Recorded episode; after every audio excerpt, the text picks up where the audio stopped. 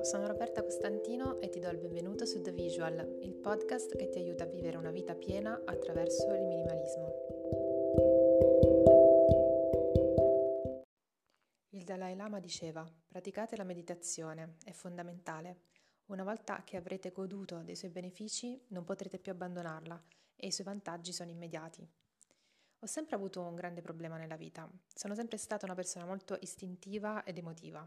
Non sapevo gestire le mie emozioni nel bene e nel male, mi era difficile controllarle. Ho iniziato a praticare meditazione senza crederci davvero.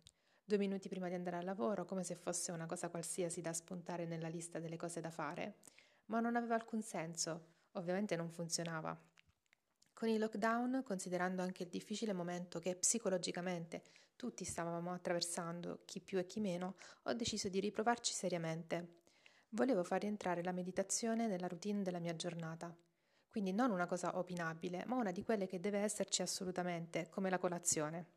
Questo perché sentivo e sapevo che mi avrebbe riconnesso con me stessa, mi avrebbe calmata e aiutata.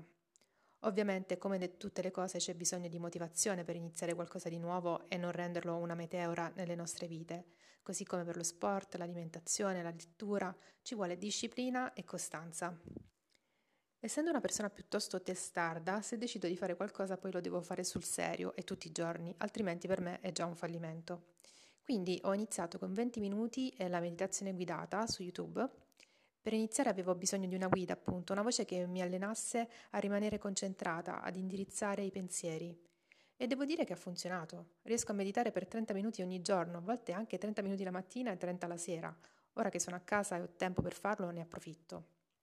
Sembrerà difficile all'inizio concentrarsi sul momento, non lasciare i pensieri fluire via, ma è normale, ci vuole allenamento. Ma giorno dopo giorno si fanno piccole conquiste di minuti in più in cui davvero si è rimasti in connessione con la parte più profonda di se stessi, con il proprio respiro. I benefici sono immediati. La mente si fa più chiara, i problemi più piccoli, ma soprattutto i pensieri negativi sembrano allontanarsi da te. Non sarà la soluzione a tutti i problemi, ma può darci una grande mano ad affrontare con meno ansia le piccole e grandi sfide di ogni giorno. Un passo alla volta, ma si può fare già tanta differenza. Il minimalismo è uno stato mentale, un approccio alla vita e non solo alle cose materiali.